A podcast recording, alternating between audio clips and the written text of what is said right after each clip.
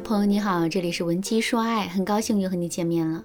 如果你在感情中遇到了情感问题，你可以添加微信文姬零七零，文姬的全拼零七零，主动找到我们，我们这边专业的导师团队会为你制定最科学的解决方案，帮你解决所有的情感问题。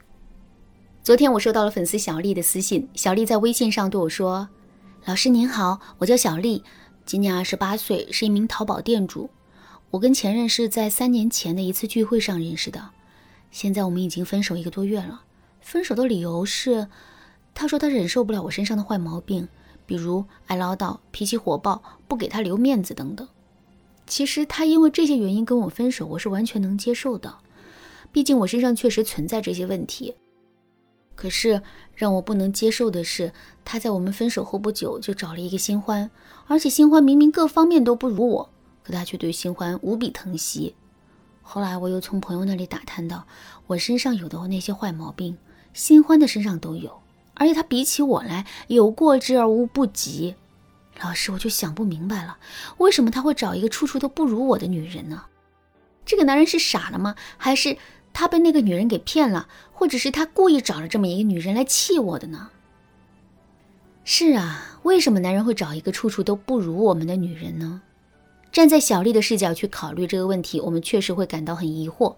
不过，小丽看到的可能并不是事实。事实上，我们每个人在跟别人进行对比的时候啊，都会习惯于去夸大自身的优点，同时对竞争对手进行贬低。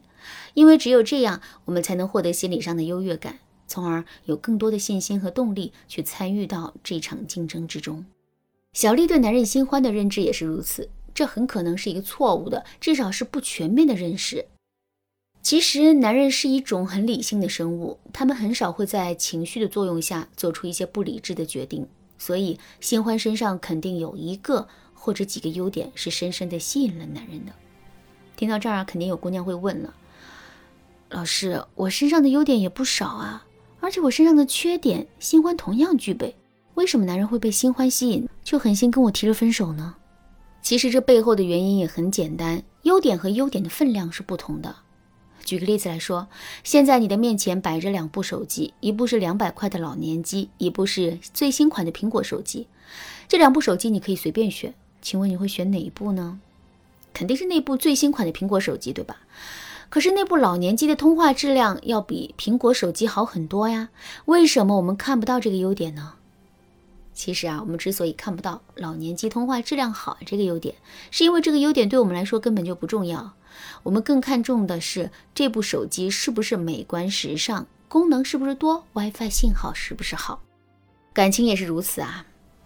我们身上确实有很多优点，可这些优点到底是不是男人看中的呢？即使他是男人看中的，那么他又是不是男人必须的呢？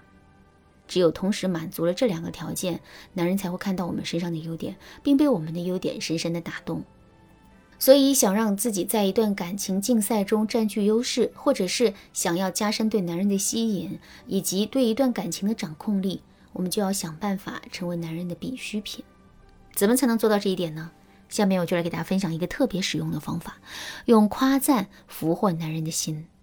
男人在一段感情中的需求会有很多，但在这些需求之中，他们最看重的就是精神上的成就感。在之前的课程里，我们也讲过，男人天生是具有征服欲的。与此同时，男人的虚荣心也会非常强。其实，征服欲和虚荣心就是男人在精神上的成就感。